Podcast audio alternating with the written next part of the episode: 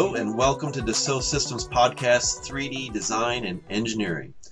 From vehicle system architecture, battery thermal management, high speed electric motor lubrication to multidiscipline collaboration, there are multiple changes impacting and disrupting the industry that is designing future vehicles that we will be driving or those that will be driving us. In this series here on our podcast, we will be focusing on some of the latest trends, challenges, and solutions that are going on right now in the transportation and mobility industry, specifically that are impacting electric, connected, and autonomous vehicles, also known as ECAVs. I'm your host, Matthew Hall, and joining us today, I have with me two colleagues of mine. Brad Duncan, he's the technical director with the Simulia Transportation and Mobility Enablement Organization and Jonathan Gillison, Senior Manager within the Simulia Transportation and Mobility Aerodynamics Organization. Our guests bring a combined 45 years of experience to the industry and unique insights that will provide for a very informed discussion today. Welcome, Brad and Jonathan. Thank you, Matthew. Thank you, Matthew. Thanks for joining us today. So let's dive right in and get started. First, from your perspective, what do you see as the key disruptive trends that are happening now throughout the industry as it relates to the current development thoughts and process around ECAVs? Yeah, Matthew, I'll start. So I work in, uh, I do a lot of work in aerodynamics, and we've seen a huge increase in interest in aerodynamics um, basically, aerodynamics drives the, the ability of the vehicle to reach its target range and tackle that number one problem that consumers have, which is range, range anxiety.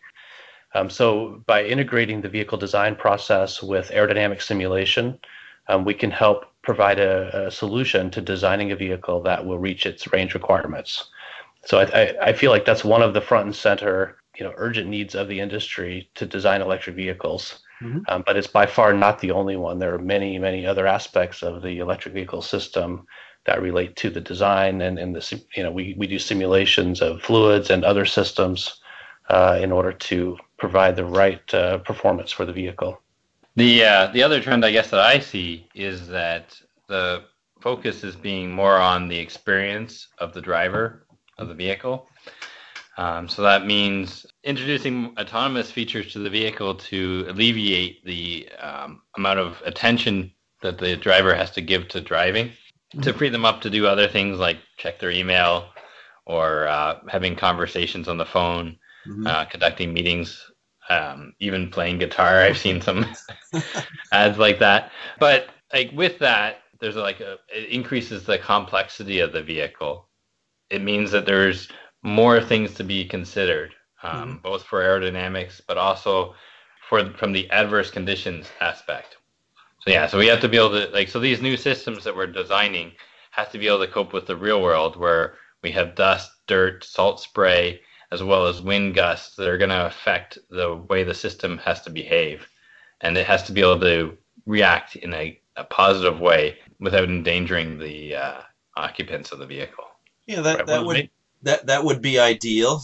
those, yeah, those are great insights on those trends. Those trends that term the range anxiety. I mean, I never even heard of that trend, but uh, it makes total sense. And uh, yeah, from the driver experience, yeah, it's going to be a totally different experience for them if it's uh, in an ECAV. So, so secondarily, from a high level, and with all these different disruptive changes that are happening in the T and M, the transportation mobility industry today uh, what do you see from a very high level as the biggest challenges when it comes to the industry rethinking its overall design experience? Well, let me start with one main challenge is that the way the vehicles are designed, right? Mm-hmm. It starts with using uh, knowledge that's from legacy designs and say brand identity and what they think consumers want. But because all of those things have changed so much, um, it really requires a rethink of the design process itself Instead, you need a, a aesthetic design and a, a, system design, and then it's surrounded by all these kind of concurrent concerns about how to uh, make the attributes of the vehicle really perform well. Mm-hmm. Um, and considering a completely new driver experience. So I think you know where I see that's disruptive is that the design process really needs to change to much more of a concurrent process. All the people that are, are the subject domain experts in all these different areas need to be able to collaborate and come up with an innovation that will solve a problem that maybe has never been solved.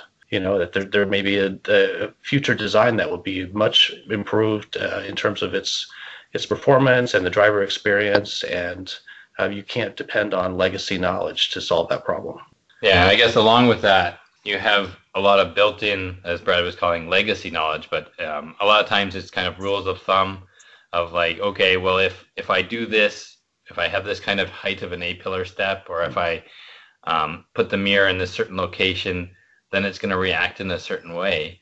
Mm-hmm. And that's traditionally been fairly true because the vehicle shapes aren't changing drastically. But what I've seen in as a trend in the industry is that the, the shapes are going to change drastically once we go to autonomous vehicles, especially for those that are driving in city. And that means that you're going to have completely different aerodynamics behavior, completely different acoustics behavior, and also again with like how the dirt and water is going to interact with that and how you're going to be able to manage that is all going to be different. Right. One of the things Jonathan's works on is the water management. So if you think about pouring water over the car, where will it go? Yeah. Uh, and then you you know maybe it's it's stationary, and then it starts moving, and then the water you know moves to a different area, and then it starts raining, and then you get behind a truck, and it's spraying water all over you. Mm-hmm. Um, so that not only affects visibility now, but it affects all these sensors and all the systems, and, and, and they have to perform and be kind of immune to this contamination. Um, and whereas today's vehicles, it's primarily a safety issue. Do I see out of my rearview mirror? Do I see out of the windshield with the wipers on? And so it's, it's really a different way of, of thinking that, that uh, the OEMs have to consider. The other aspect of that is um, when you have a human driver, they can get out of the car in under worse conditions. They're going to pull over to the side of the road. They get out of the car. They get out a cloth. They wipe it off. They clean it. Mm-hmm. Um, we don't necessarily have those systems in place on the vehicle um, if it's an ECAV vehicle. Although for the most critical systems, we're going to have the like we're going to have to have that. We're going to have to have spraying systems to be able to clean it because you might be a disabled person in the vehicle and relying on it completely to get them from point A to point B. And very true. Okay, great. For our listeners of the podcast here, can you guys differentiate your team and the value that you bring to the Simulia family that can help the future of designing ECAVs, especially in light of you know, what we've discussed so far? Uh, certainly. Yeah, and, and, I think that's where uh, you have multiple podcasts where you can talk about different teams and different capabilities. Um, our team is really focused on the fluid systems that uh, that, that are important for the vehicle performance, um, aerodynamics, um, water uh, which is coming from rain and and uh, road sprays. Um, we we focus on the cooling flows, flow going into cooling areas to to cool the engine, the battery, yeah, on different vehicles. Um, so in this case, with the battery, there's a there's a system that's kind of similar, and it has to, uh, you know, blow blow air with a fan and cool a heat exchanger, and that has to cool the battery. Um, and then there's also flow around the battery that helps with the cooling. And of course, you need airflow into the cab and, and to be able to have all the human comfort. Uh, so you know, basically, the airflow is all around the vehicle, and that airflow on the real real road is contaminated with all kinds of other things. Um, so that's what our team provides, and Simulia has a complete capability to simulate um, the environment that the vehicle is traveling through on the road you don't have to take the car to the wind tunnel, uh, you know, or several wind tunnels, as is done today, uh, to find out how it's going to perform on the road. Mm-hmm. You can do it all in simulation. Yeah, and we, we we're bringing all of our experience um, to bear on this too, because we've developed these best practices that are going to work on all these new shapes, and they also provide much more insight than we would typically get from the traditional experiments that we would do, um, such as wind tunnel testing or um, climatic tunnel testing, where you basically either just getting a drag number out, you might be able to do some smoke traces. With the new solvers that we have, we can give them exactly where the air goes. We can trace it. Um, we can do the salt spray on real world conditions, as Brad pointed out, um, without fear of damaging any, the vehicle or any of the equipment. And so we, we have a much more flexibility uh, to be able to, and much more certainty when we testing these conditions. Yeah, Jonathan, one of your key capabilities is if you have a sensor that's getting contaminated, you can try to solve it, solve that problem in a minimum amount of time. Right, and we can we can iterate on many different designs in parallel and, and find the source. I mean, find out why that that sensor is getting contaminated. I think uh, most of our customers will say that climatic tunnels are it's very difficult to get information about how to improve. You can see something's getting contaminated, but what do you do about it? All right, let me ask another question to you both. What are your suggested solutions to managing the complexity that exists in the various ECAV subsystems today?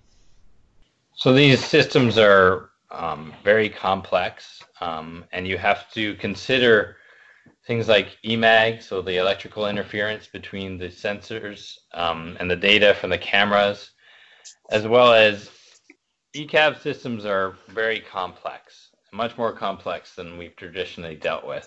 That means that we need a lot more collaboration between our different teams. So whereas traditionally things have been more siloed, we need to have a lot more uh, discussion amongst groups um, going from electromagnetics to acoustics to aerodynamics and thermal management, having everybody talking together. Mm-hmm. And having a numerical solution where we can do that early in the design is really beneficial because we can collaborate in that kind of digital space to um, quickly um, come to a mutually beneficial solution or the optimum solution. Right. One of the areas where we have to collaborate is between the uh, the electromagnetic capability and the, the fact that uh, you know in the airflow you have the, the water and the particles contaminating sensors. So understanding when is that can actually degrade the performance of the sensor and how do you design say a, a cleaning system. So it's definitely multidisciplinary, multi-physics, multi-scale. Um, you're looking at a problem on the, the scale of a tiny lens and on the scale of the entire vehicle airflow at the same time. Jonathan, you mentioned the complexity of all this, the, the collaboration needed across the enterprise. You see customers leveraging the cloud a lot to to help in, uh, overcome the challenges of you know, globally dispersed teams and the complexities involved in designing these ECAVs. Yeah, definitely. We have customers that well, most of our customers are global, mm-hmm. and they do leverage that. They break up systems um, globally, so we'll have somebody in England working on brakes, for example, and you could have somebody in the US working on acoustics. And all those teams have to work together, even though there's different timelines and stuff. And the cloud really benefits that. We've also had live um, design studies where we've we've used the cloud so that there's this kind of space where we can both interact with the models at the same time so I can point out some kind of design change that I would like to see and kind of rotate the model into a view and have the other person on the other side of the world seeing that same view and then commenting on what their opinion is on that change that I proposed. So the yeah, cloud really makes that possible. We almost take it for granted. We use it all the time, but I mean, just think about how, how much that enables cross team collaboration um, to to actually look at something instead of having to say type it into a report or both attend the same wind tunnel test. Incredible. All right. Well, the last question I have for you uh, is: What unique simulation challenges and solutions do we have for developmental future of ECAVs beyond traditional crash testing and simulations? Currently, our solution for particle tracking is very unique in the industry, allowing the very tight coupling of transient aerodynamics um, with the motion of the dirt and water in the in the air. I think that we're going to continue to grow that capability, um, improving on the uh, domains that it can tackle. Um, I think that we're going to continue to develop more multi-physics, so incorporating EMAG into our suites and then making sure that we can have the interaction of those different elements um, being taken into account we have systems that are very sensitive to contamination, like brakes and air intakes and uh, batteries. Um, so, you know, if you look underneath the vehicle, there's all kinds of areas where particles can detrimentally affect the performance. So, being able to track where they're going, um, have them picked up by you know very complex airflow, um, and like one of the, the key interesting problems is the wheel uh, will will uh, spray up particles and then they can contaminate the brakes mm-hmm. um, and then affect the brake performance. But if you know that, you can actually affect the design and, and improve the aerodynamics and keep that wheel spray away from the brakes or, or protect it with the appropriate uh, kind of brake cover. Yeah. You know, so there's all these these different areas where being able to to know where particles come from and where they're going, uh, and actually visualize that is the key to finding a design solution. Yeah, also from the thermal aspect, because as we get these um, dirt and water into the electronic systems, they can mm-hmm. cause havoc. And if you're relying on those systems, you really want to protect them as best you can. Um, also for thermal heat rejection, um, so you want to make sure that you're getting the expected cooling airflow, getting the heat out of the system that you are expecting to. Well, this is a great conversation, guys, and I thank you both. It was very eye opening. So thank you, Brad and Jonathan, for sharing all your thoughts and insights today with us. Thank you, Matthew. Thank you, Matthew. Our pleasure to talk to you about this today. All right, thank you. And thanks to everyone for listening today. I feel we all have a better idea as to the intricate challenges designers of the future's electric, connected, and autonomous vehicles have on their hands. To find out more how Dassault Systems is helping advance the design process for electric, connected, and autonomous vehicles in the transportation and mobility industry, please go to ifwe.3ds.com forward slash transportation dash mobility. And finally, don't forget to subscribe to the podcast series and listen to all the other fascinating entries we have available on iTunes, SoundCloud, or whatever major podcast channel you listen to your podcasts on. I'm Matthew Hall. Make it a great day.